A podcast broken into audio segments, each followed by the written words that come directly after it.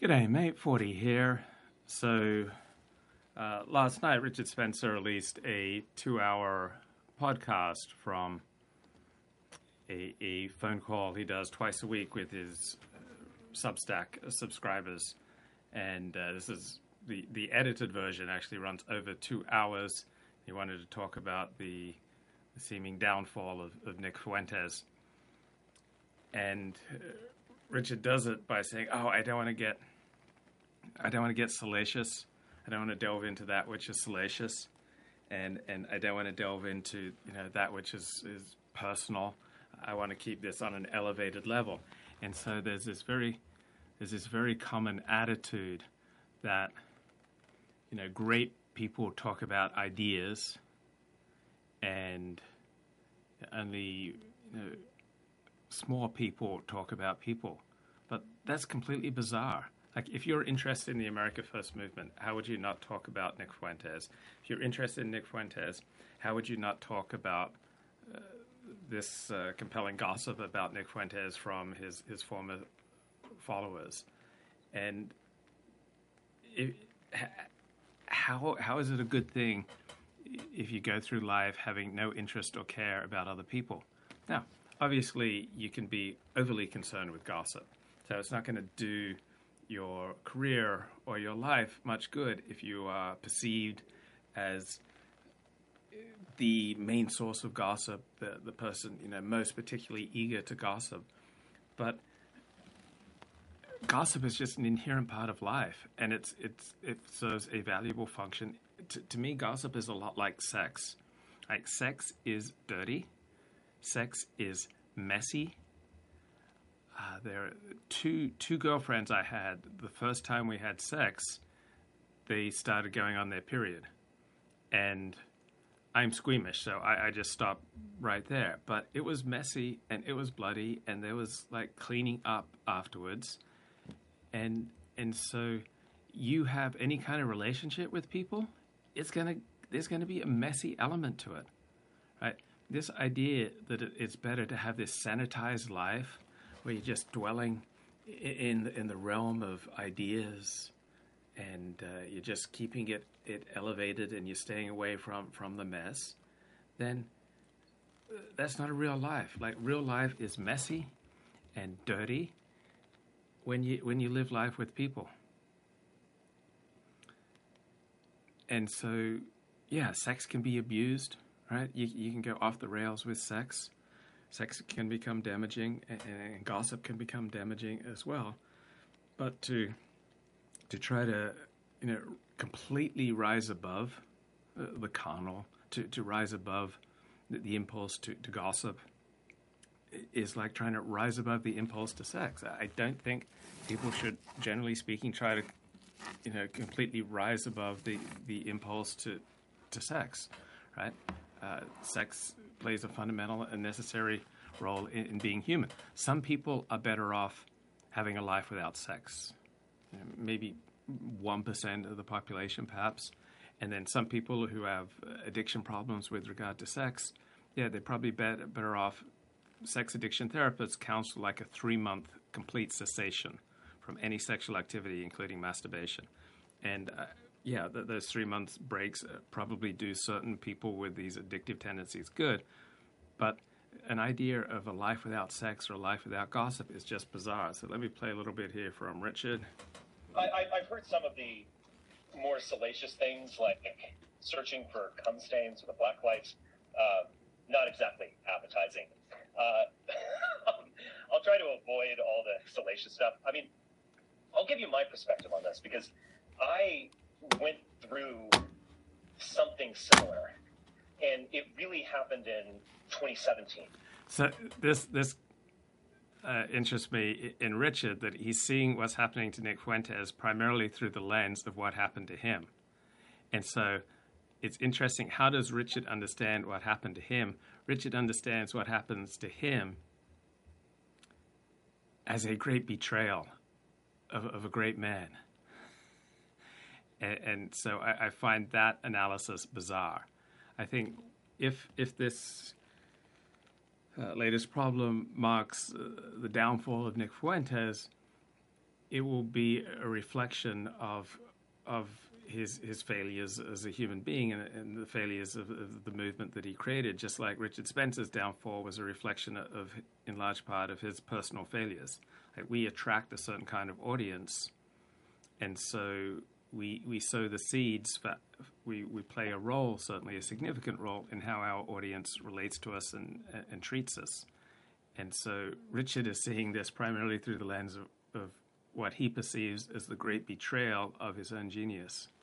I'm, I'm being somewhat sympathetic to Fuentes here, believe it or not. I uh, I do dislike him um, as a person, but I also really dislike his, you know, putting personality aside.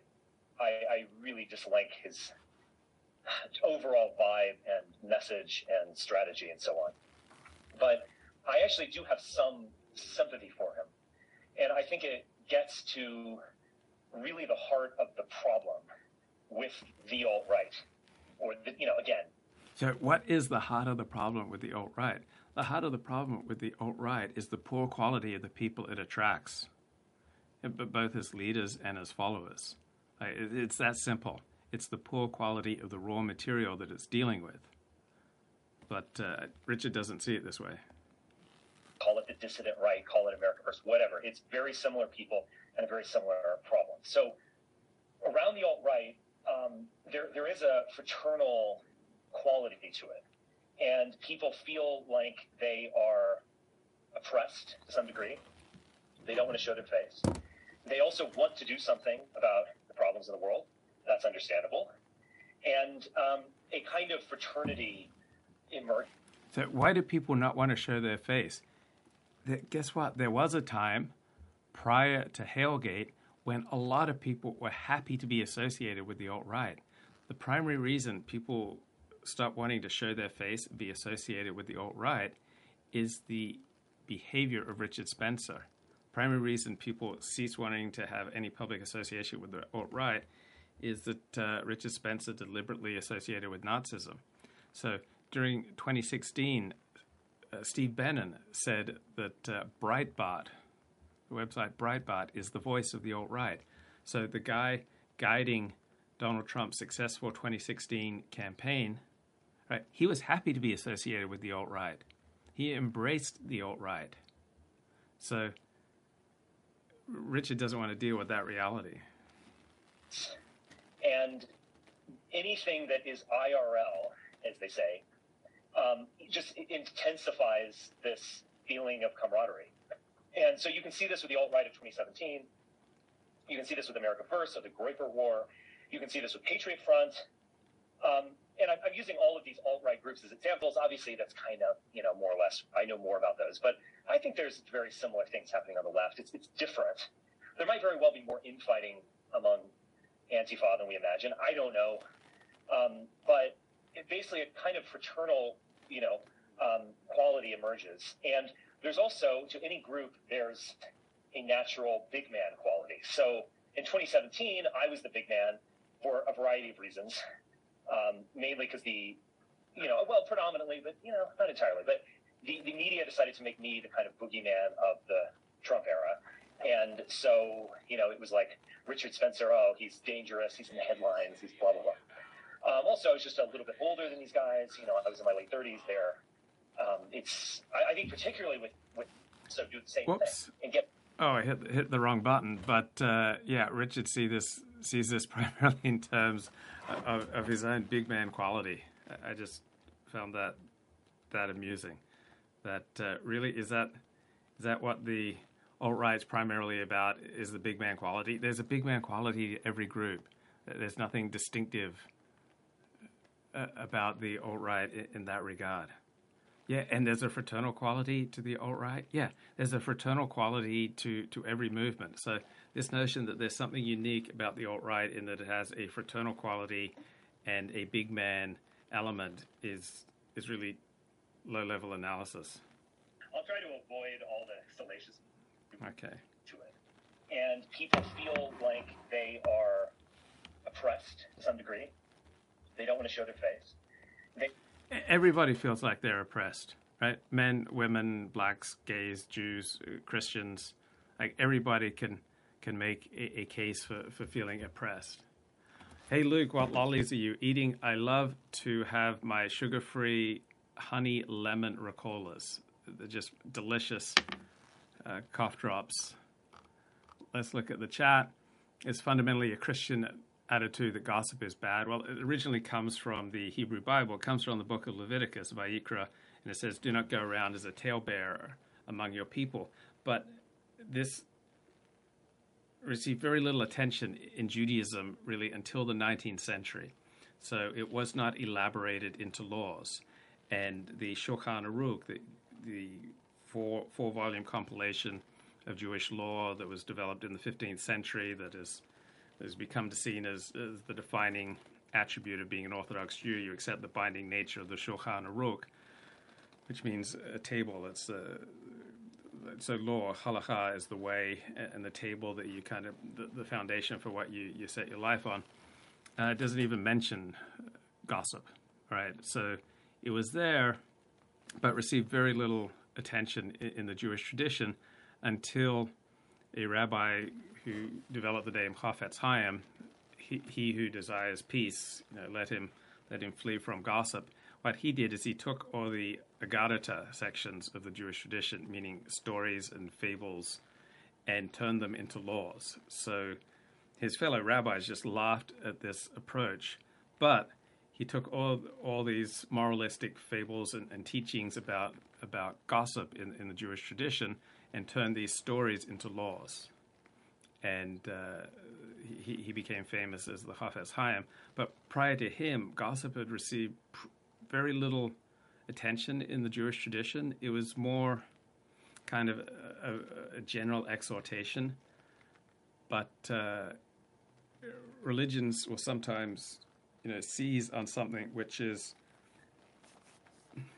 which is quite peripheral, and then and then you know elevate it in, in, in great importance to to separate the, the religious from everyone else to enable people to feel righteous. Like we all want to feel really important. We all want to feel like we're living from the inside. We all want to feel like we're we're connected to the very center of the universe, to to the, the transcendent, to the to the source of all. And so you have to give people something something different than say pagan philosophy.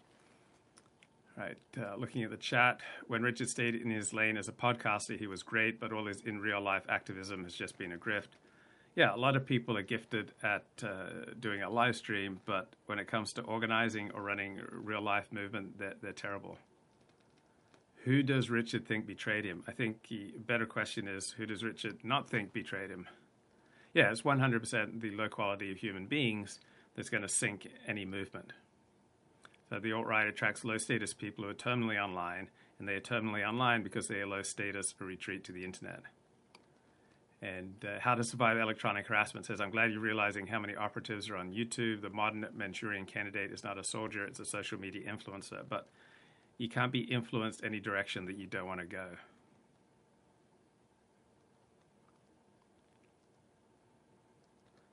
The redeeming thing about the alt right is that it is people wallowing in their despair or degeneration, but they at least identify that as a bad thing and they are raging against it. Well, there are ways that you can come to peace with with reality, with your position in, in reality, and once you come to terms with reality, then you can start to improve. But as long as you're denying reality, as Richard still seems to be doing, there's there's not much potential for turning things around. So want to do something about the problems of the world. That's understandable and um, a kind of fraternity. So, a lot of people who are really driven to do things about problems in the world, it's because it's a distraction from what is fundamentally at core a love addiction. Like, I don't feel loved. And so I'm going to go out there and I'm going to make these great social changes, and then maybe I'll get the love that I need. And usually, operating from that kind of basis uh, leads to really bad results. Like people are so desperate for that love that that they start doing bizarre things, such as what you know that, Richard did. Like Richard, when you know on bizarre tangents, just spiraled downhill.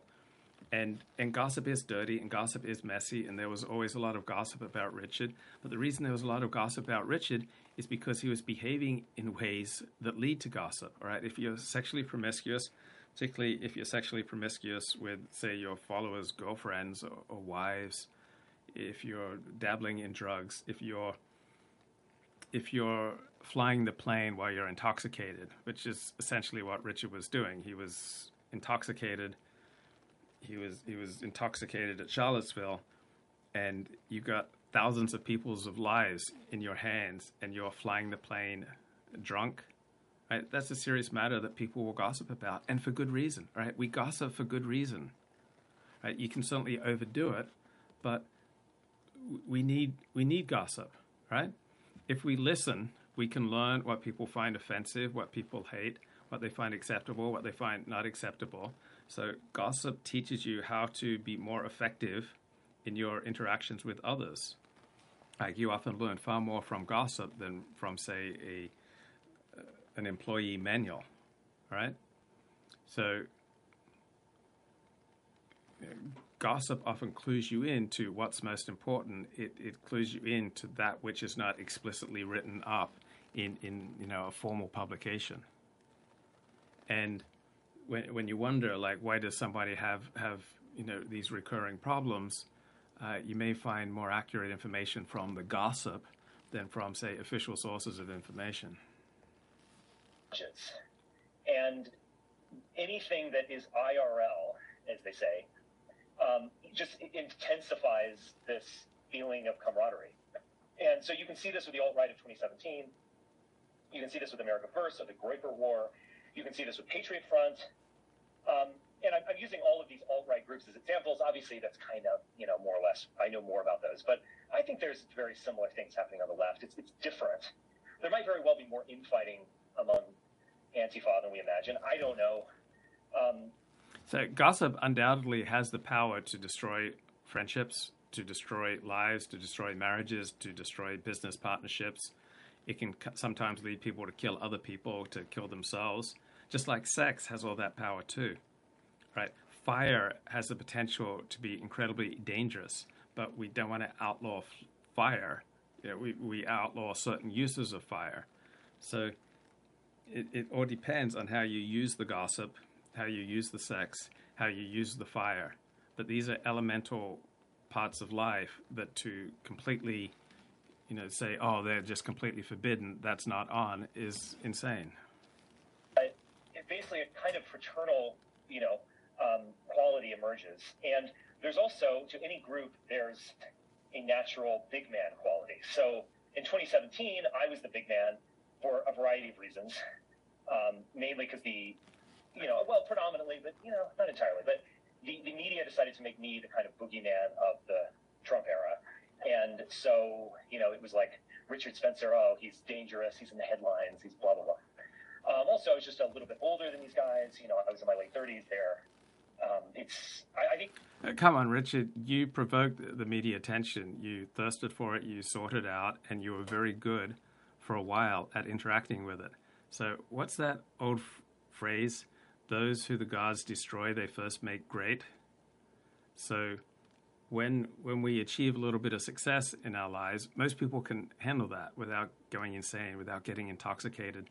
But then some people get intoxicated by it, like Richard did, and like Nick Fuentes seems to have done, and and then that destroys them. That they can't handle the success. Right? Certain you see that with say a Tony Romo, who was an undrafted player, and he went on to be a very good NFL quarterback. But you could, you could kind of sense underneath he didn't feel like he was good enough. So when crunch time came, he often screwed up from you know, holding for what may have been the winning field goal in the playoff game against Seattle to the final game of the season against the Washington Redskins in something like 2012 when he threw three three interceptions in the first half at least and cost the Cowboys a game. So some people just have that internal sense that no matter how much external success they achieve, that they are you know, fundamentally worth, worthless. You know, so at each level of success you achieve, some people find they just can't go any higher. That they they've reached their limit. They they become threatened by the level of success that they've achieved, and they're unable to, to handle it in a sober fashion. That seems to have happened with, with Richard and Nick. Particularly with, with America First, you can't really underestimate how young some of these kids are. I mean, I, I would not be surprised if many of them are 16, 17, maybe even younger.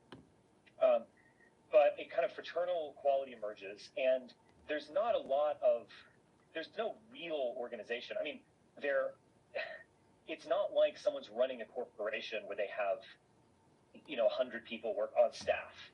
There's a kind of natural, a, a, a natural hierarchy, you could say, emerges. But one of the issues with the alt right is you have this weird combination that I think is ultimately unworkable, where people desperately want to stay anonymous, with a few exceptions. Uh, obviously, I'm an exception. Nick Fuentes is an exception, etc. But then they also want to be a pundit or leader or big man or what. This is no different than, than any other group. In people want to move up in status, and people want to be the big man, and people want to be the thought leader and the pundit. There's nothing unusual about the alt right in that regard. And the whole reason people wanted to stay anonymous is because Richard Spencer drove this this whole movement into into the trash heap of history.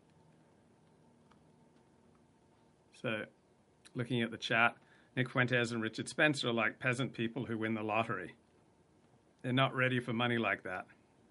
Just like most low IQ lotto winners lose it all within five years.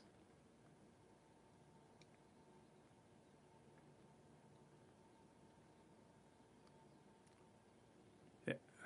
Richard is just higher vocabulary trash. That's the extent of his mystique. If I had more access to smarter friends, I'd never listen to him. Well, I think just understand everyone's got their their niche. Like understand what people are about. Richard is sometimes an interesting, compelling live streamer, and if if one seeks more from him than that, then you're going to be disappointed. Right? He's going to be teaching these classes on Nietzsche, and they may well be interesting. But if you really want to know Nietzsche, there are 100 university professors out there who'd be far more qualified. um, it's you know just due to the, na- the, the nature of who is attracted to this, you get all of these types, and they're kind of waiting in the wings to you know move off you. So I do. Th- the nature of who is attracted to this, as though Richard has no effect on who's attracted to what he's talking about. I earned my audience, right? I played a significant role in you being here right now, right? I have cultivated a certain connection with certain people, right? You reflect on me and I reflect on you. It's not like there's just this inherent dissident right audience and, and Richard Spencer has absolutely nothing to do with with playing a role in who's attracted and who's repelled to, to what he's doing, right? We all exert a force field, right? When when Dennis Prager walks into a room, people tend to notice. When I walk into a room, like people come up to me and tell me dirty jokes, right? Th- that's that's a reflection of me. It was stabbed in the back to a degree, and um, I definitely felt this uh, post Charlottesville, where all of these figures who I think were kind of calculating in their minds, you know, oh well, you know, I'll play along, but I I, I could surf on this wave, and but you know, there'll be one day when I'll be Richard Spencer, something like this. I think a lot of the Groypers wanted to be like this, and you can see that with them. So yeah, we, we all tend to, to see the world through through our own own perspective. So for Richard, this is this is all about his own personal experience and and, and his own level of, of power, and his own you know still visceral feeling of being betrayed by his followers. His followers weren't good enough for him; they let him down. Uh, various figures have branched off and kind of left Nick behind. I mean, not not that they've become more uh, prominent than Nick quite to the contrary, but they just left behind, you know, that uh, O'Reilly figure. This is really bad analysis. The reason that Nick Fuentes seems to be imploding is not because his followers have just left him behind.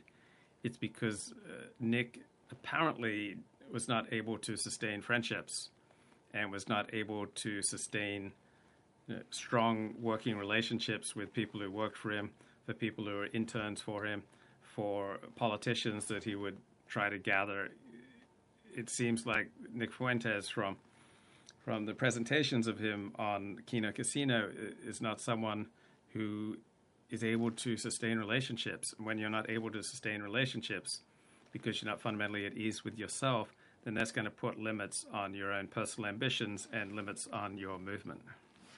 Name, um, who's running for governor in Idaho as a Democrat or something. Uh, various examples of this. They kind of start their own live stream. Uh, the other one was um, uh, Patrick Casey, who's just this extremely tedious guy um, who wants to be kind of the second in command at all times and places and then wants to usurp everyone. And so there's just this kind of natural dynamic where. Like, you got to know what people's genre is, right? Uh, Patrick Casey, tedious guy. Yeah, probably not as entertaining and compelling a live stream as Richard Spencer, but uh, probably far more effective than Richard Spencer at, at, other things, right? The type of personality who you want checking the planes, checking the engines before the plane takes off, probably not going to be a great stand up comic or compelling live streamer, right? So I have a certain genre. I am not a university professor. I'm not a deeply learned man. I'm someone who has a shallow level of learning across a lot of topics and has some diverse life experience in certain areas and has at times kind of a glib and facile ability with words and with being able to to boil down certain uh, more, more difficult concepts into you know, reasonably easy to understand sentences. The second you, the second they they kind of recalculate, they will leave you. And so with me, it was post Charlottesville, and obviously this is you know my perspective on things, but look, I didn't organize Charlottesville. I actually did organize some Charlotte. It's not his fault, guys. One that was a flash mob, and uh, so what's most compelling to me is that Richard doesn't resonate with the area of the Nick Fuentes meltdown that most resembles Richard's meltdown. Is that these are both unstable personalities who made a lot of self-destructive choices. Right. That that's the obvious parallel that, that Richard doesn't want to delve into. You know, went off without a hitch, no injuries or anything like that. Charlottesville was just the total culmination of the alt right movement, and yeah, it, it, it demonstrated some other real serious issues with the alt right. Yeah, it demonstrated that it attracted some low quality people, right? You have an influence over who comes into your movement, who comes to your events. And the, the bad behavior of some of the people at Charlottesville and the whole situation, you know, building up to an armed confrontation with, with Antifa was, was obviously going to be a disastrous experience. And yeah, Richard says, I didn't organize it, but you were the keynote speaker. Right? You were still leading your troops into battle, and you led a lot of people into a great deal of suffering and, and destruction. And you played a significant role in precipitating a major crackdown on free speech online. So, the, the major reason that we've had a dramatic reduction in free speech online since since uh, 2017, 2016 is uh, Richard Spencer and the choices he made with both Hailgate and his his behavior leading up to and after Charlottesville. Right, the the free speech crackdown didn't come out of nowhere. It came in reaction, in part, to the bad behavior of Richard Spencer. We're talking about they, keep they're worth talking about because they keep reoccurring. And um, I, I, don't know. I mean, I, Nick has kind of lasted as their icon longer than I would have imagined. Um, and why is Richard? Why has Nick lasted longer than than Richard imagined? Because Nick, for all his flaws, does seem to be a, a more stable personality, even though he's twenty years younger, more than twenty years younger than Richard. He's shown him, himself to be a more stable uh, personality and more in reality than Richard. So that's why Nick has lasted longer. But but Richard doesn't want to go there he lasted through Trump, you know, through 2018 and the midterms. He lasted through Trump's failure of reelection. He lasted through Stop the Steal. He lasted through um, January 6th. Um, it, it, just kept going on, and it kind of. I think Nick had this almost kind of like illusion of victory in some ways because um, to, to, to look back at this, I mean, during Stop the Steal. So, so Richard, who believes that he helped elect Donald Trump in 2016, Richard, who believes that the alt right was absolutely dis- indispensable for Trump winning in 2016, he's accusing Nick of having delusions of victory. Richard, who announced after Trump won that uh, the alt right was the establishment now.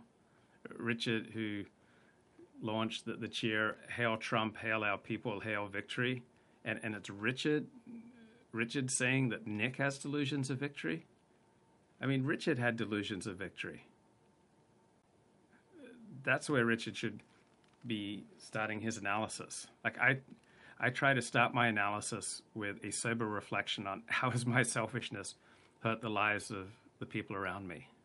Like I, I try to start my analysis with how have my delusions, you know, hurt myself and the lives of people around me. I try to start my analysis with with understanding how I I am the root of, of my own suffering.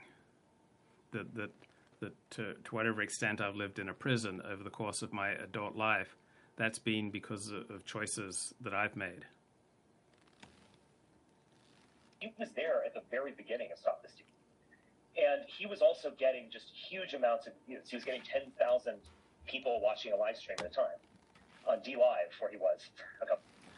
You can do a live stream with five live viewers, five quality live viewers, and you can have more of an effect uh, on society, on culture, and on politics than a live stream with 10,000 low IQ viewers. It's not just the sheer numbers of viewers that measures your impact, it's the quality of the people that you attract. Right? So so Richard often delved into a low IQ message to try to maximize the number of people who are attracted to his message, and in so doing, he attracted you know, a lot of bad quality people. Right? You can adjust your message so that you attract higher quality people. Yeah. And I think many people who didn't have his best interest at heart saw that and said, you know, I want would have been that. um, these are conservatives, the people who are organizing stuff. Ali Akbar, Ali Alexander, Alex Jones, etc. Women for Trump. And they started to, to work with him. I don't know the extent to which they were working with him, but they were clearly working with him in, in some way. There's also indication that Milo is now behind. So, if you're interested in the alt right and the alt right, how can you not be interested in, in, the gossip surrounding Richard and Nick? The gossip surrounding Richard and Nick touches on these core issues that that help you understand why the political movements that they spawned have been such a disaster. Right? Just you can go to work and you can try to get your primary source of information about work from your employee handbook. Or you can go to work and talk to other people. And what you hear from other people will be more useful to you in many cases in the employee handbook. So we need gossip to clarify and enforce rules that keep you know, people working well together. It circulates crucial information about others. All right? Yeah, gossip can sully reputations, but it also offers you a, a foothold into a group and it offers a safety net for people who in, feel in danger of falling out. Like, there's this widespread tendency, particularly among intellectuals, to denigrate gossip as dirty and sloppy and messy and unreliable, right? And, and it does have all those elements, but it's also sophisticated. It's some kind of multifunctional interaction which helps to police behaviors in a group and, and define group membership. So it's a mutually protective ritual that we probably developed from early grooming behaviors.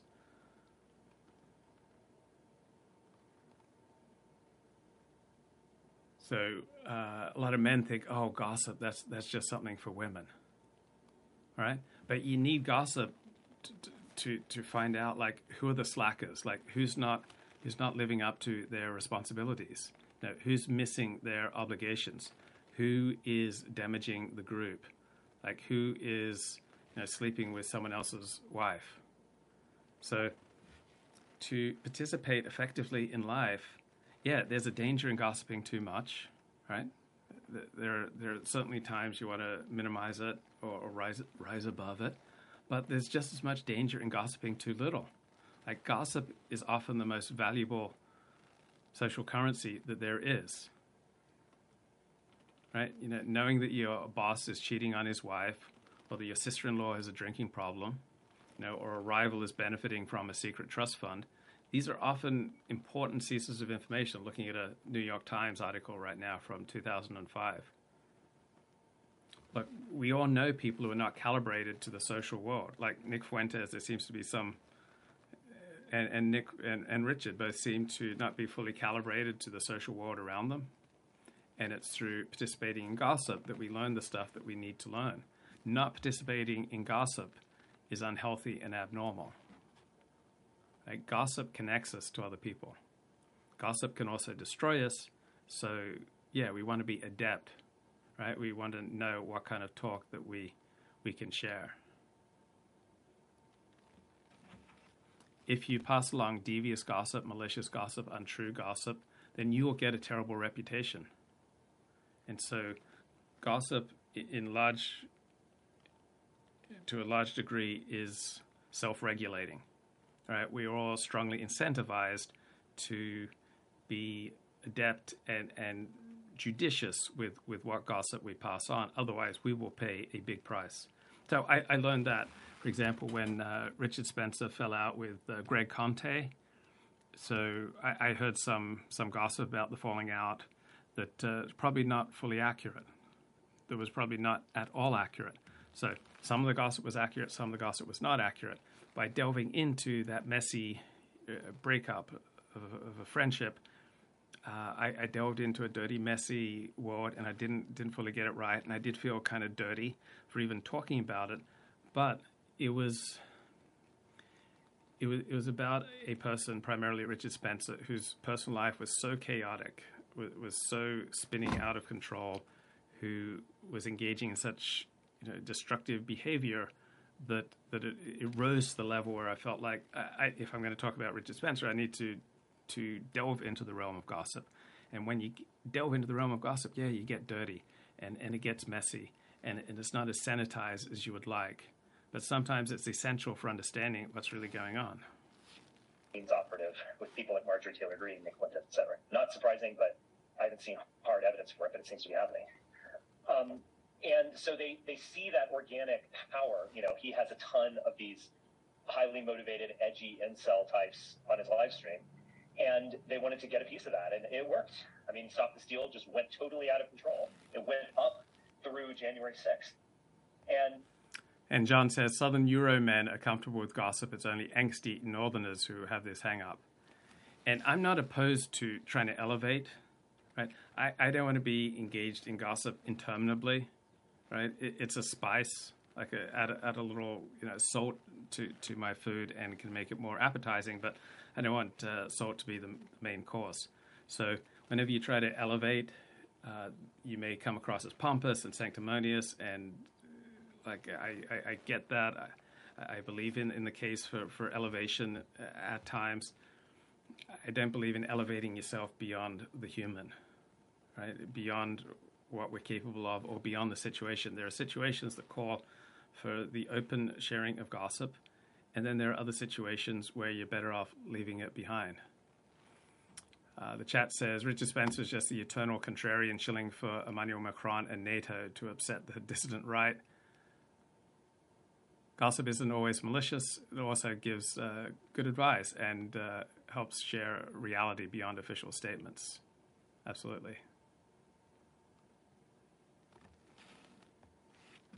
Um, again, I thought there probably would have been some kind of you know issue like this immediately after January 6th, as there was after Charlottesville, but no, they kept going. They kind of kept it going, and um, I don't know. I mean, I think maybe what did it in was the fact that Nick is has been kind of quasi denounced by these goofball Republican types like Paul Gosar and um, Marjorie Taylor. No, well, if if this is the fall of Nick Fuentes, what's doing Nick in is his own character and his own inability to stay related and connected with other people. It's not because because Marjorie Taylor Greene and Paul Gosar condemned him.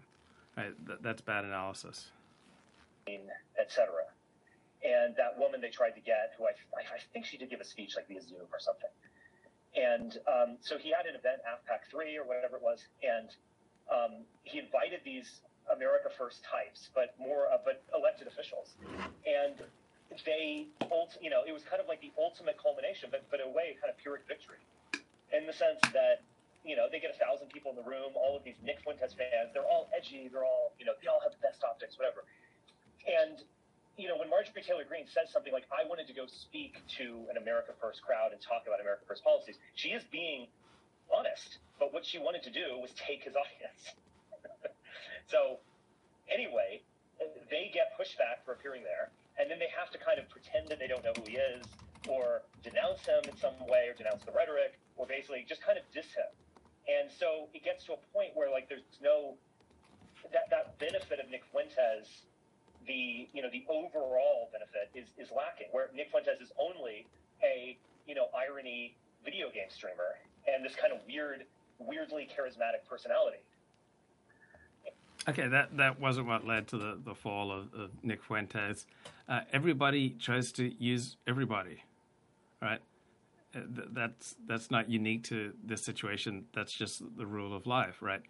You you know you want certain things from other people they want certain things from you and if you're going to have any success in life you have to learn essentially to trade with people right they want something from you you want something from them so this isn't you know this isn't what led to the downfall of, of Nick Fuentes that that he had people who wanted to tap into his audience right Nick Fuentes developed a certain kind of audience by by being an entertaining character. He's not a deep thinker, right? It's insane that anyone would seek political wisdom. And I remember so many people would come into my chat and go, "Yeah, you know, Nick Fuentes, he's the most influential pundit. He's such a, you know, an amazing thinker. Uh, you know, he's he's the leader that, that America needs," which is just insane. He's an entertaining and yeah, weirdly charismatic uh, gamer and, and irony bro who, who's very good in those niches, but can't seem to be able to sustain relationships or have the uh, the internal stability to to keep something good going. That kind of isn't good enough, and so I think they want to do their own thing. You know, like I uh, I actually recently listened to this John Doyle character, who's this almost um, it's it's just so odd. He's like Nick Fuentes's brother or older brother. Like they they speak the same way. They have the same uh, highly repetitive, platitudinous way of talking about politics, and also kind of. Wait, you'll notice with with talk radio, and highly repetitive, platitudinous way of talking, that characterizes most of syndicated talk radio. Right? Syndicated talk radio is built on the top 40 formula. You play the hits over and over and over and over again. So that's what you get. It's not just Nick Fuentes it's not just a live streamer phenomenon. It's the dominant mode of syndicated talk radio.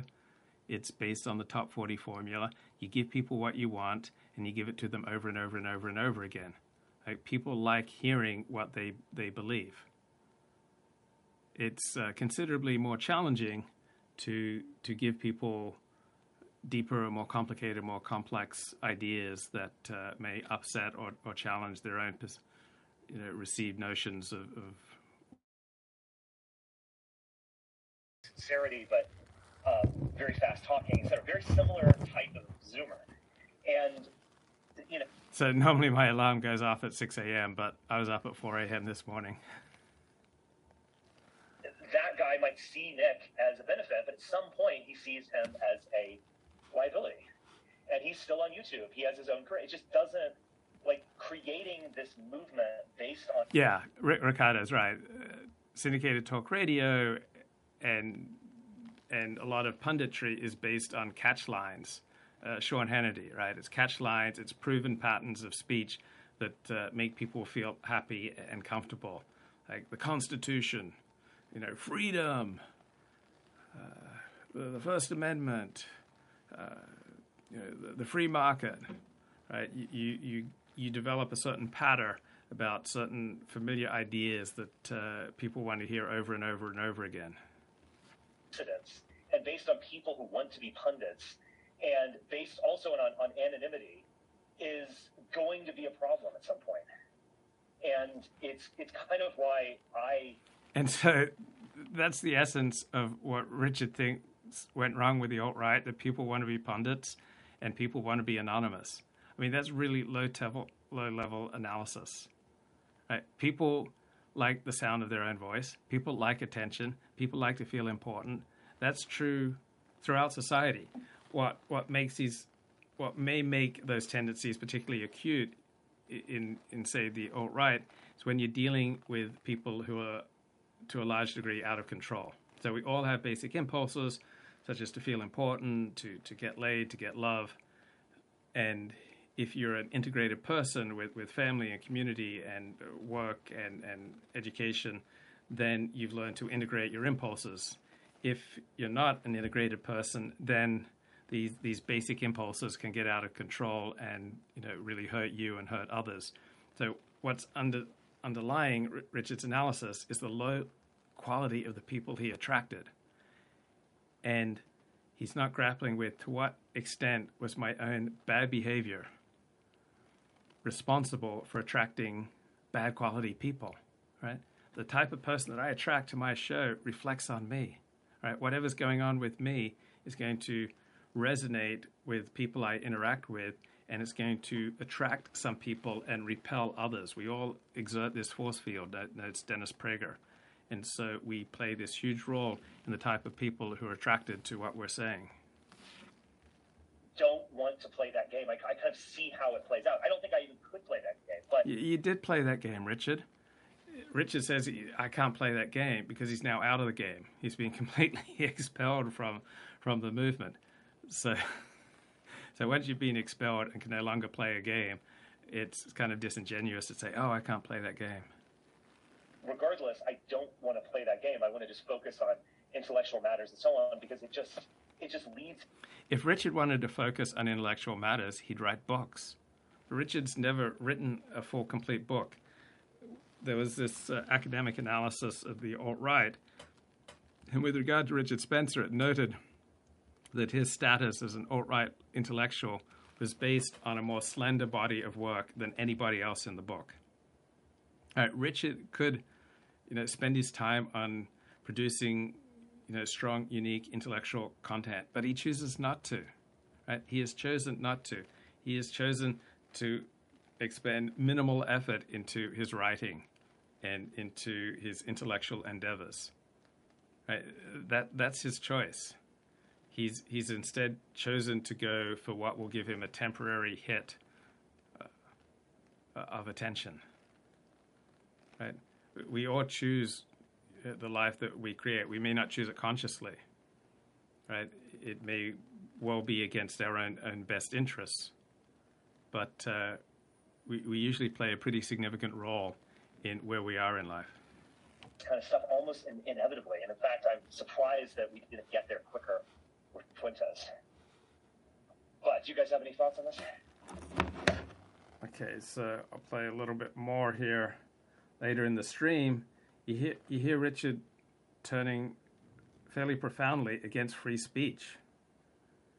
So when free speech was to Richard's advantage, he, he loved free speech, but now that free speech is being consistently used against him in the last four years, you'll hear him talk with people on this uh, phone call about how he's come to a more nuanced understanding of free speech.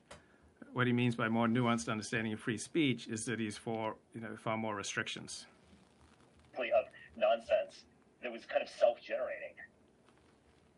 Remarkable. Speaking on the kind of uh, the way that you, I think you called it the gamification of politics, I, I think it really underscores the necessity of, you know, especially with the kind of, you know, the, the metaverse kind of down the line coming soon, or I, I don't know much about it, but I know the basic idea. It just, to me, it seems like there just needs to be some kind of eh, some some sort of state action to prevent the living online and the just hyper extreme what do they call it extreme so this guy wants state action to prevent people from living online right? that seems insane to me but to richard this is a really important point right? i think it's insane to have state action to limit how much time people spend online people aren't spending a lot of time online because there's just uh, you know something unique about the online experience com- compared to everything else. Look, the reason. Let me restate that. People are spending inordinate amounts of time online because that is what best meets their needs. It's because there's usually some emptiness in their real life. The problem is the emptiness in their real life, which is then leading them to find time online so intoxicating. So, spending a lot of time online, uh, wasted time online, is a symptom. It's not the core of the problem. The core of the problem is that people aren't connected to other people. And so, attacking the symptom here, I, I think, is, is useless. Like, generally speaking, if you're watching this show, your problem, your problems are not your problems. They're just symptoms of deeper problems. Because if you're watching this show, you have an IQ above 115, you're a smart person, and if your problem was really your problem, you'd be able to figure it out. But our problems are not our problems, they're just symptoms of deeper problems that we don't want to face up to. So we would rather distract ourselves with going after the symptoms rather than the root causes, which usually has to do with an inability to connect normally to other people and to yourself and to feel at ease in the universe. That culture from forming, because it truly is dangerous to any any polity. And like when you look at China, um, not to you know stand China or you know be a fan of China in every regard, but Right. you know China is certainly a, uh, a, a you know one of the global powers that at least I'm aware of that has made an attempt to you know curb this. I think they they put some like regulation on. Uh, So Richard thinks this is a powerful point that uh, China is putting regulation on how much time you know people can video game, and uh, this is important. This is something we should look at. I, I think this is insane. If you're not talking about other people, if you're not engaged in some you know forms of gossip, there's, there's something wrong with you. It means that you feel socially alienated, you, that you feel indifferent to other people, and that you're not part of a community. One of the signs of belonging to a community is that people gossip about you. If you want to understand your social environment, you know, gossip is absolutely essential. Like gossip helps us to make necessary social comparisons. We can't help but compare ourselves to others. Like you, you need to you need to do that to get information and inspiration and, and guidance. All right. Now you can compare yourself to others to such a degree that it brings you down, that uh, that you feel you know desperate or bereft or small or okay. So you can certainly overdo comparing yourself to others, but we never get get away from comparing ourselves to others. We shouldn't try to you know move beyond comparison. It's just you have to be able to surf everything that comes with comparing yourself to others and, and not get caught up in a trough of, of despair from it. But we need the information, we need the the inspiration, we need the cues that come from comparing ourselves to others. Like gossip, you know, shepherds our communities, right? Gossip lets us know what the boundaries are and when people are crossing them, right? Gossip lets you know that you've gotten out of step, you need to get back into step, right? If you want to know who to avoid, like who the boss loves or loathes, like who to go to when you need help, what it really takes to get a promotion or a raise, you know, how much you can safely slack off at work. You know, you're better off paying attention to the company grapevine than to the employee handbook. This is from an article in Psychology Today. Like gossip tells you who's in. If you're worthy of being talked about, you're in. If you got valuable information, you're in. That gossip is a Rorschach's test. Like if you look at the nature of what someone gossips about, you can find out what concerns them. So we tend to gossip about people we care about. If you care about someone, you're going to gossip about them. The type of people you don't gossip about are people you don't care about. We don't bother talking about people who don't matter to us. um, you know, kids can be online or playing video games or something like that. At least it indicates that they have some sort of kind of paternalism and and you know they, they have some care about seeing kids that are young not being kind of turned into real life, you know, video game characters. And Yeah. I think that's a good thing. And we need something like that. Definitely. And uh, Here, Richard saying, yes, definitely. We need something like China that, that restricts how much time young people can spend gaming. Yeah, we need to restrict how much time people spend on the internet. I think that's insane analysis. I, I, I kind of think think the free speech debate does need to be more nuanced. And by nuance, he means there needs to be less uh, free speech. That's what he's talking about. So when he was rising up, he loved free speech when free speech was working for him. But now that free speech has turned against Richard the past five years, now he wants more restrictions on speech. I need to, at the very least, talk more about this, but, but hopefully write about this. But like, if you would ask me in 2015, you know, should Twitter be just totally open? And, and Twitter was saying the same thing that I would have said. It's like this should be the free speech mecca. You know, anything goes effectively outside of something that's just obviously illegal, and you know you can't ban it. But I, I, I don't know. I, I feel like I do have a more nuanced view of that five years later. Nuance meaning we need less free speech. Alexander notes, yeah, China restricts gaming, but it doesn't work. Chinese gamers just use VPNs. They easily skirt around the restrictions. Right?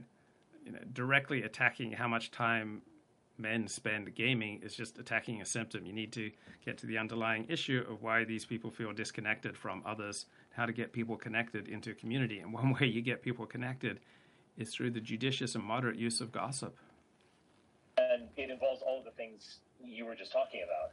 Um, it involves because you know not and it involves grifting as well. I mean, not only was there QAnon, but there was just QAnon grifters. I mean, Fuentes was um, a QAnon grifter to a significant extent.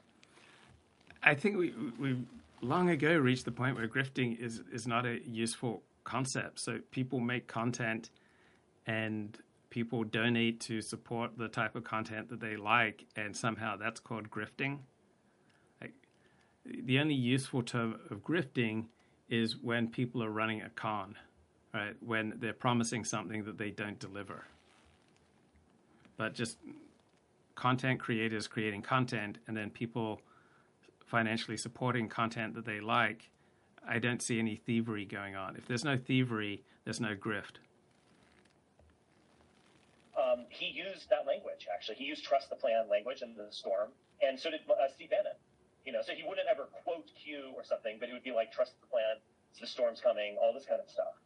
And so it's these people making money off it, and it's also just these people entering this just weird rabbit hole that is, yeah, deeply unhealthy. So we're just, we're not dealing with an issue of like, you know, if someone goes up there and says a controversial opinion, or he's a whistleblower, or he's, you know, making edgy jokes or something. We're not dealing with that anymore. We're, we're dealing with something much more severe and something that also can reach normal people. Like that whole, you know, normie divide. Everything can be abused. You can exercise too much. You can use too much water. All right. Yeah, you can you can be online too much. Does this really call for government regulation? Um, you know, what is it, red pill or normie divide? That that's been like flipped on its head, basically. There's no divide. like, you know, cute. This guy, like, um, this is actually I I, I got uh, I put this in to Ed's book actually because we, we did Ed wrote. There's no divide uh, between say normies and uh, the political radical. Normies can relate to other people without talking about politics. Like a, a normal person can have appropriate conversations at work without bringing in sex, politics, or religion. Right? I, I think there is a pretty significant divide. Right? If you are continually interjecting content that is maladaptive, right? It, that it actively works against your own best interests, then then you are outside of the normal, and uh, you're in a downward spiral. QAnon article originally, and then we kind of updated it, and I, I, I actually did that. I mean, I'm not bragging or anything, but um, there was like a demographic study of people who went to January 6th, and it's remarkable. Like they are not white supremacists, quote unquote. They are not alt righters. They are not manosphere people. They are like normal people in their 40s. Basically, red voters from blue states. That seemed to be a big. So they were kind of feeling anxious about where they lived.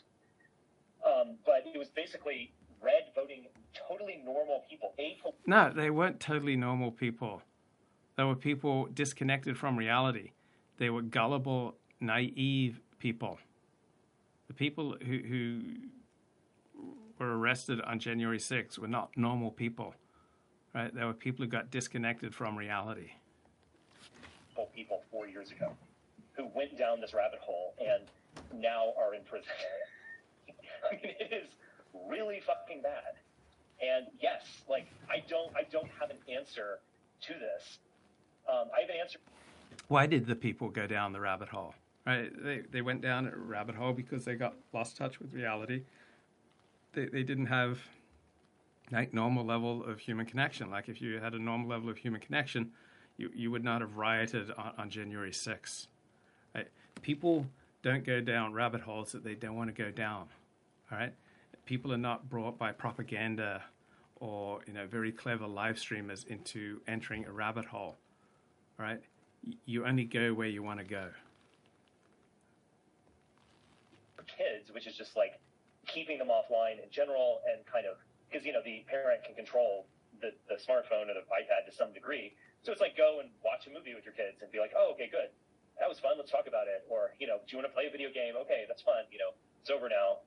Um, but in terms of like middle-aged adults entering the metasphere and becoming brainwashed, um, I, I, I just yeah, I don't. People don't become brainwashed unless they want to take on what they're learning.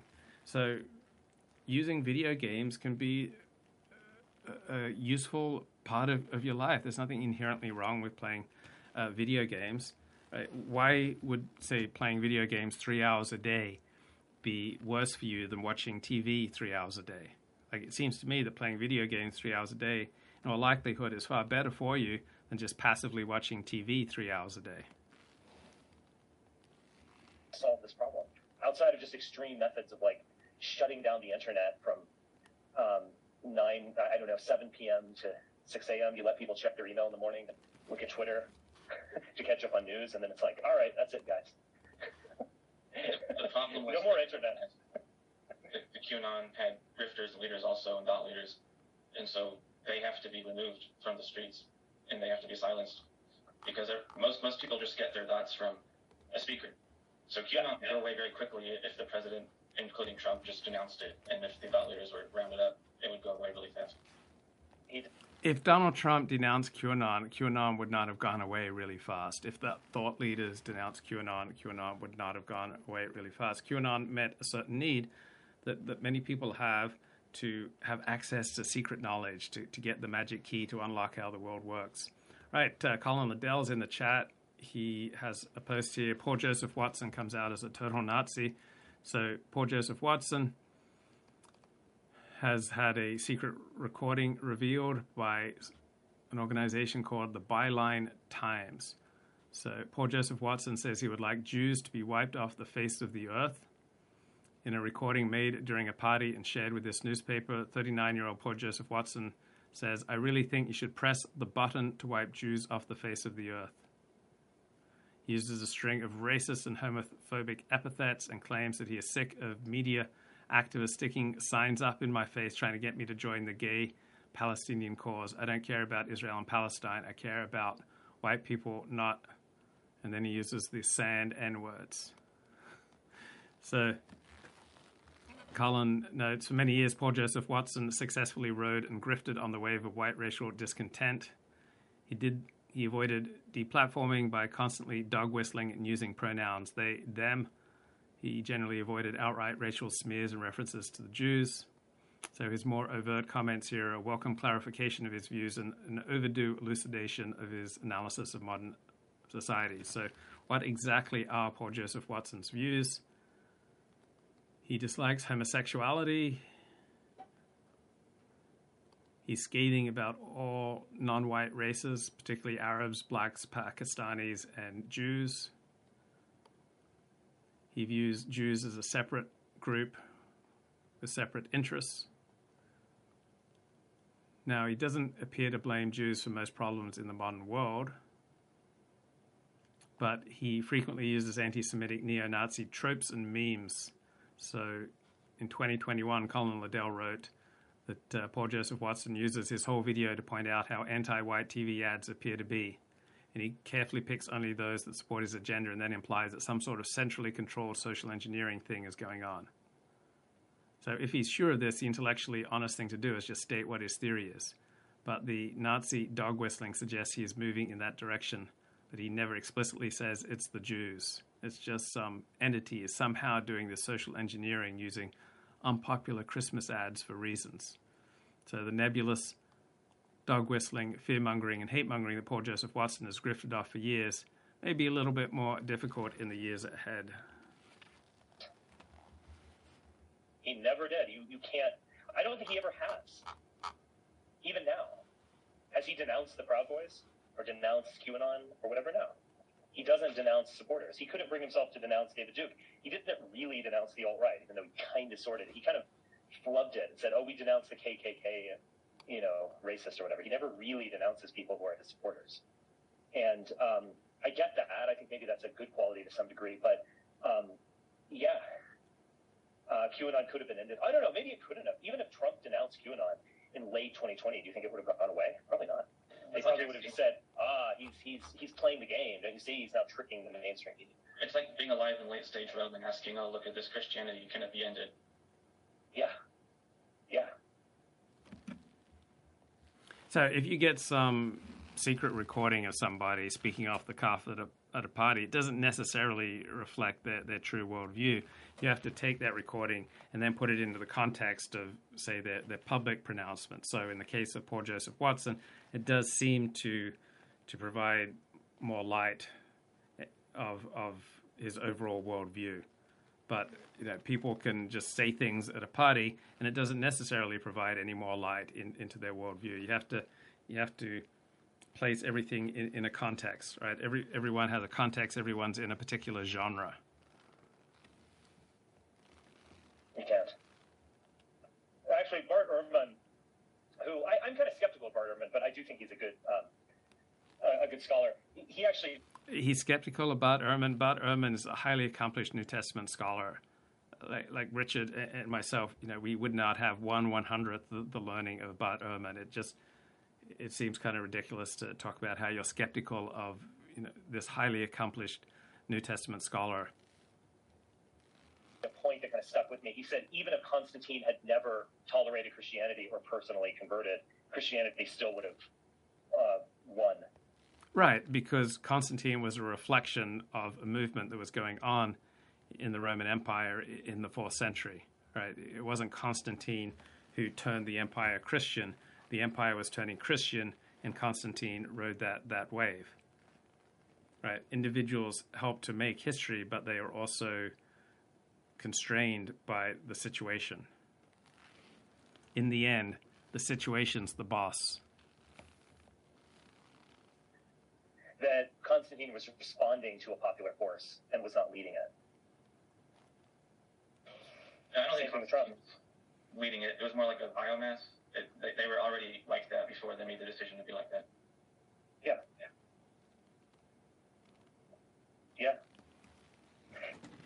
But uh, anyway, I, I really don't know what can be done. I mean, obviously, I felt the sting of deplatforming, you know, to a very large degree, and obviously, I disagree with that. Um, maybe I. Yeah, you felt the sting of deplatforming, and you played a major role in it, right? the reason that we had a wave of deplatforming was in large response due to your behavior and your words and your choices, Richard. But he only re- wants to reflect on how he's the victim of something that he got going. Understand it a little bit more now when I look at the whole thing. But I, I do, I would definitely, I've never really been a free speech absolutist or whatever, but I think I would have said something like, well, you know, it's political debate. You know, you got to allow it. And you know, it's kids having fun, whatever. Um, but you know, if you're yeah, Richard loved it when the anonymous trolls were on his side. The last five years, the anonymous trolls have 99% turned against him. Now he's no longer so excited about anonymous trolls. Fast and block them, you know, just deal with it. And I, I do think I have kind of a deeper and more nuanced position on it now, but I don't, I don't think I have really a solution. If you notice, these grifters and pundits all have the same thing in common is they have this so-called charisma, but it seems very mimetic. They seem to always put on a type of mask that people want to see. Yeah. You know, on your Twitter, you criticize. Charisma just means that you transmit energy to other people. That when other people watch you or listen to you or interact with you, that they, they get more of a feeling of, of energy, right? And we get energy from other people when we get on the same a, same page with others, and participate in creating a shared reality. So charisma means that you can tune in to other people. So usually it requires some intelligence. You can tune in to what other people are wanting, are seeking, and where they're at, and you can connect with that and then create a shared reality with that person. And that's what creates energy and is referred to as charisma. That said, that intelligence looked like it claimed intelligence isn't real. well, for, for the grifters, they aren't they are imitating uh, leadership. I don't think they are real men. Like they're imitating it. Well, I think And uh, Hobbly Hoy says, I think Richard can still have reasonably come to this conclusion that experience made him change his views doesn't make it illegitimate. Absolutely. My point is that he should begin with with reflecting, or he should include reflections on how his own role caused the, the deplatforming. Right? You know, get in touch with how your own selfishness has hurt the lives of other people. That is about the most sobering thing you can do. And, and coming from that sober place right enmeshed in reality, I think should be the beginning of useful analysis. I, I believe to that thread, I said, I, correct me if I'm wrong, but I think I said, I think he's getting at something, but he's overstating his case to such a degree that, like, it becomes absurd, you know? But, so I, I think denying the existence of intelligence is just pretty whacked. But his general point, which is that what you think is, like, scientific progress or intelligence or hot takes or whatever, are these people, like, rhythmically and, you know, going through the motions. Like, you know, rhythmically reciting some weird meme out there. I think that is definitely true. So, how do people get fame and prominence rhythmically reciting memes? Because they're meeting a need, right? People in, in today's disconnected world have a huge need for comfort. And so, the people who, who become successful pundits telling people what they want to hear, they're meeting this human need for comfort, right? Now, there are probably better ways for helping people to meet their needs for comfort. So, I'm, you know, my bias is towards organized religion. I also have a bias towards 12 step programs. I have a bias towards, you know, good psychotherapy, you know, any kind of good inner work, uh, some you know, productive meditation process, something that connects people to a sense of purpose and meaning in life. Right? Those, those are my biases. And to me, they're, they're more productive ways of enable enabling people to find ease and comfort rather than just you know reciting predictable talking points. Um, The intelligence that they're missing is that they don't have the ability to create an identity of their own. They always seem to be hopping from one identity to another, and they Yeah. can't pick one. They just steal it, kind of put it together like Frankenstein's monster. They- Well, what he's talking about is that pundits often want to get ahead of where they see the crowd going. Right? If you're going to sustain a large following, you're very likely to be captured by your following. It's a very rare, you know, pundit who is not captured by his following. So pundits, generally speaking, survive by giving people what they want to hear, and when they see the direction that the crowd's headed in, they want to get there in front of them, so that they can ensure their own continued income and, and fame and prestige. they don't have the ability to create something out of nothing, and they can't have a vision and set goals and set up a command structure and and organize things. Well, you do have to tune in to where people are at if you're going to be effective in interacting with them. Even if you want to lead them in, in a new direction, you have to first begin with understanding what is the nature of reality and what is it that people are seeing right now and feeling right now and what's going on with people right now. You have to tune into people where they're at to be effective in trying to prompt them in a new direction. and they can't get their own myth or their own image. It's all stolen and plagiarized, and they just keep recycling it over and over. So that, that type of intelligence is mimetic because they can't push it forward. They can't push the rock up the hill on their own, and so they're always pretending to do it. So yeah, the intelligence that would make a leader successful and not a pundit or a grifter, that is totally missing, and it doesn't exist right now. yeah. Yes. Um, I I agree. I, I think there's also just this really perverse incentive um, with the internet. I, I remember about like a month ago or two months ago, I was it was late and I just hopped on this stream or this uh, space that someone was doing on Twitter, and um, it, it was these guys who were like in There's not just an inherent perverse incentive with the internet. There are inherent preserve, perverse incentives with aspects of the internet, communities of the internet, depending on, time and place. There are sometimes perverse incentives with a synagogue or with a church or with a, with a yoga studio. Right? It's not the inherent genre of the internet that creates these perverse incentives. MAGA and and all that, like pro-Trump, you know, extremism, whatever. And they, of course, wanted me. They're like, "Oh, Spencer's in here. Let's get him on." You know, and they were all. I, I think actually too anti-Spencer. I, I, I, do. I am a uniter and not a divider. I unite groups in hatred of me. Um, but uh, I remember this one guy saying he was like. And to what extent has your own behavior and your own choose, choice of language been responsible for that, Richard? He had a, he had a funny accent. He was like, "Well, in the in the you know the realm of 8chan and the MAGA you know, dissident rights because everyone's anonymous. Uh, it is a battle of pure ideas, and the best ideas will win out in this evolutionary process that we've created. And I remember just thinking, like, who is the most famous, the clearly most successful um, MAGA 4chan personality? Q. Seconds by Weev and Andrew Anglin and whatever. And I'm like, the worst ideas win in your sphere. it's like a that's a good point there, Richard. Good point. Good stuff. The evolutionary process where somehow, some way, the worst thing begins to dominate right wing thought. I, I just, I, I, was like talking, I was like, I can't even talk to you if you think that. so yeah, sometimes the worst do win out. I remember I used to interview a lot of Hollywood actresses and actors and celebrities on the red carpet, and that that situation of being on the red carpet, it just militated against any kind of depth in an interview. It was very hard to get a good interview while people were on a red carpet. So there are certain situations that that uh, prevent depth, and there are certain situations that are not conducive to goodness or kindness or clarity or truth. All of them are a, a battle over resources, and all religions, all religions have been like a map of the sky, but all of the ideas that are in society battle over resources like. Uh, and Colin Liddell says alt right leaders are like the legendary kings of punt, each one smaller than the previous one. Yeah, like Colin Liddell for for what eight, eight years has had an enviable track record.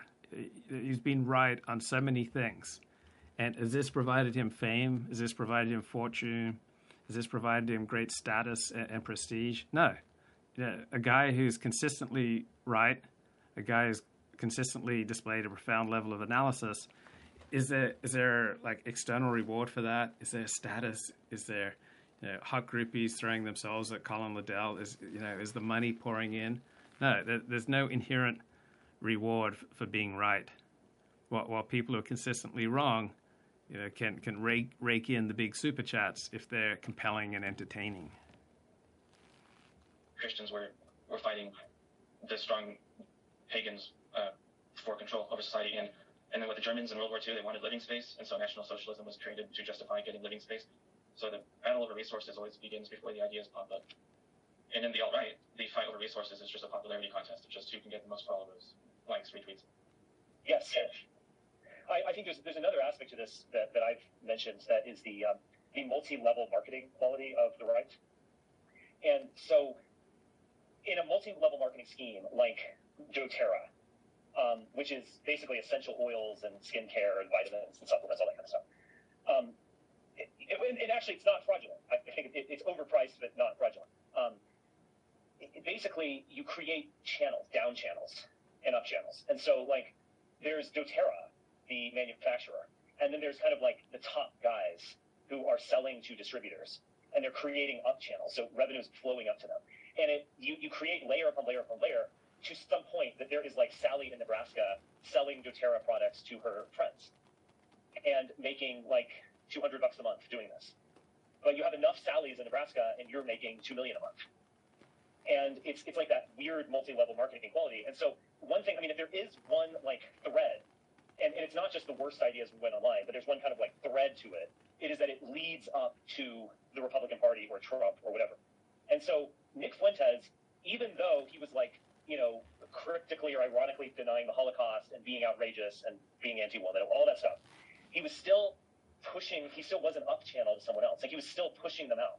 And like I remember when I was on that space with all these guys, and they were all bragging about Dark MAGA or whatever. They're like, "Oh, this is the greatest meme. I just heard from Bannon. He loves Dark MAGA." So basically, they're creating like street level organic propaganda for Donald Trump.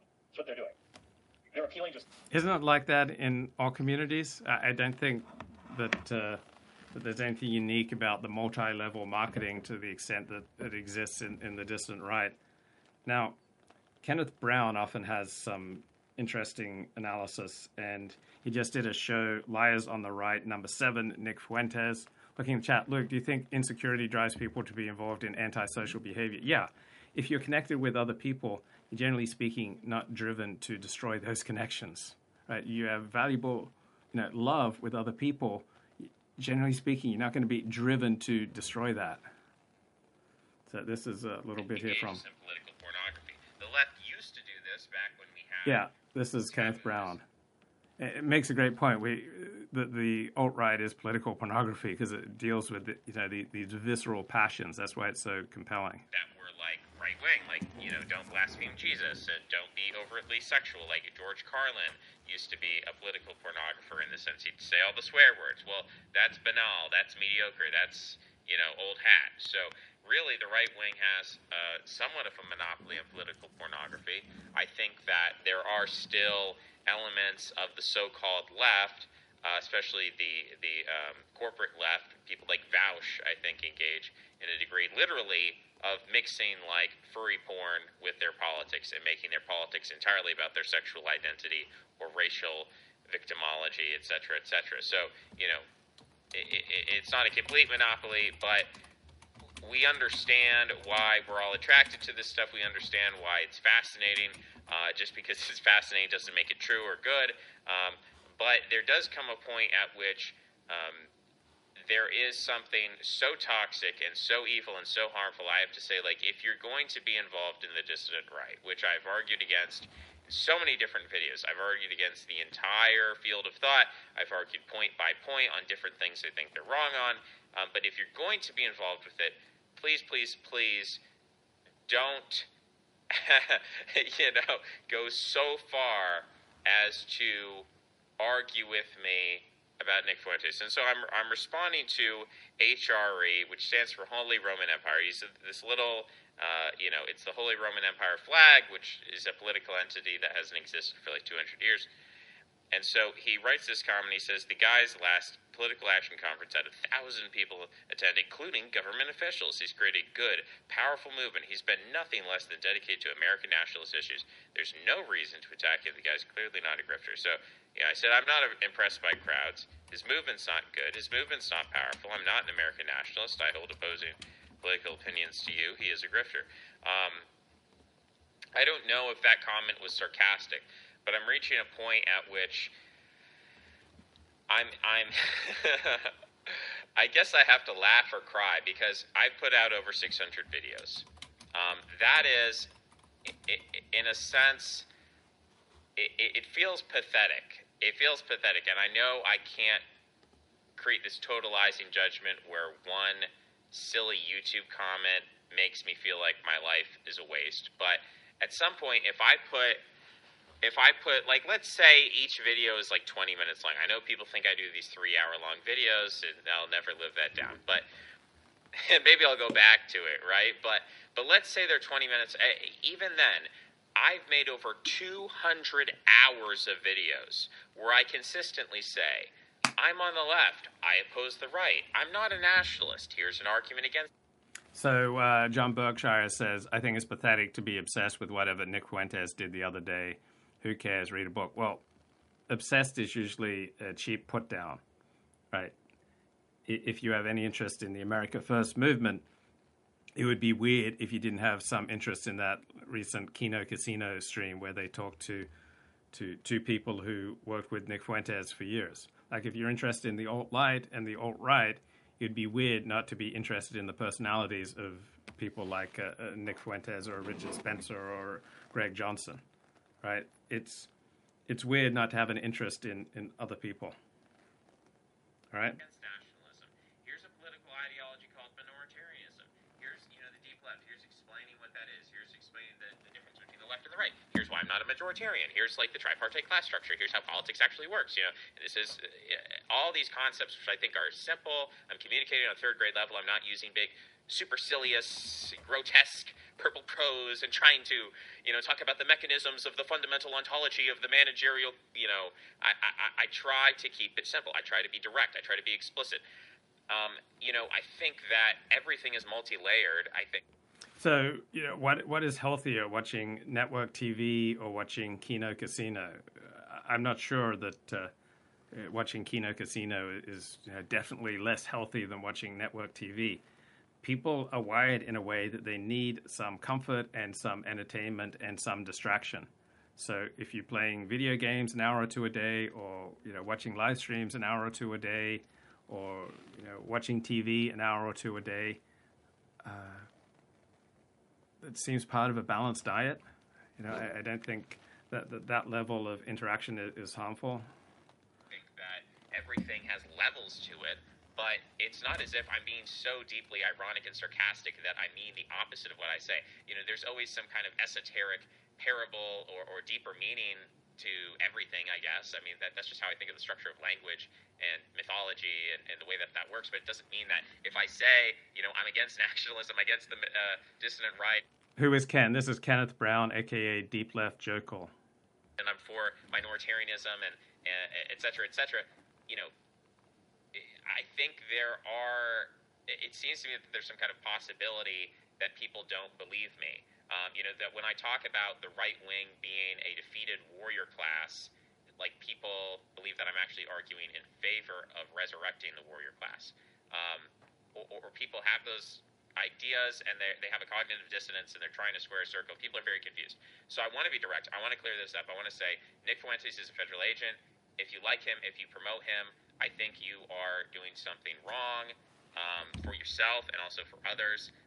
And uh, Ken almost never calls anyone a federal agent, so this is highly unusual for him. I think it's very toxic. I think, you know, again, these are all relative statements. So, you know, four years ago, um, you know, you could compare Nick to the broader alt right and say, okay, well, he was he's better because he is not a pure ethno nationalist. He believes like you know, black people are can be allowed to stay in America. They don't have to be mass deported. Um, you know, he, he, he was, I guess, somewhat moderate on certain issues. And if you're a Christian, you could say, okay, well, um, he's not an atheist, he's not a pagan, he's a Christian. Uh, so there, there were different issues where you could say, okay, well, he's actually more moderate than the alt right, and he's kind of moving the alt right away from sort of purity spiraling and and that's a move toward a, a, moderate vision, and so that's positive in some sense because people in the alt right were just these out and out Hitler fans. But the problem is that Nick Fuentes is, is I mean, you want to talk about optics. The guy's talking about how he's Hitler. He's an incel. He's going after. He doesn't have any friends. He says Jaden McNeil's his best friend, and then he says, "I'm going to destroy Jaden McNeil's life." So, I mean, this is really bad. So, I don't know. I mean, I guess I could get into these other points a little bit more. Maybe you're not convinced that someone who promotes um, a Fed op like January 6th and then continues to promote it and continues to promote it, maybe that's not enough evidence for you. I mean, I'll say this about AFPAC. Uh, just to be brutal and clear, um, you know, Richard put on conferences, NPI, for years, and, you know, did they ever reach a thousand people? I'm not sure. You know, I don't know the numbers on that, but I'm pretty sure they had hundreds of people. You know, and did they have you know sitting Congress people or sitting members of the government?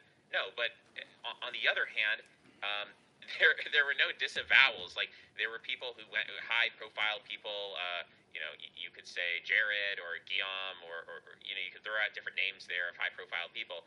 Uh, there was no lying. There was no deception. There was no disavowals. Whereas you know, you've got the people who go like MTG or Gosar who go to this AFPAC, and then afterwards they're like, no, no, no, I disavow. I don't agree with any of that.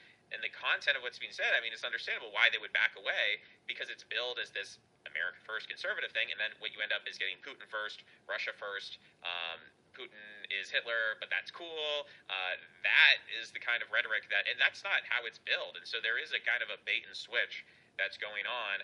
Um, yeah, I don't think it's sustainable. I don't think. I think the thing is imploding. I think it's a cult. I think. Um, you know, we've seen this before. We've seen the rise and the fall of the alt right. We saw the rise of America First. I think we're seeing the fall of America First. Um, the time to jump off this whole train was four years ago. You know, when when I I mean I came up with the term minoritarian five years ago now. Um, you know, and that was my response.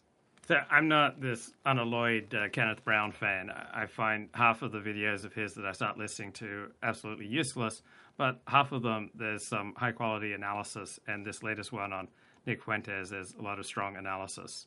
So Ken Brown definitely a deep thinker using the moniker Deep Left Jokel. That's it. Bye bye.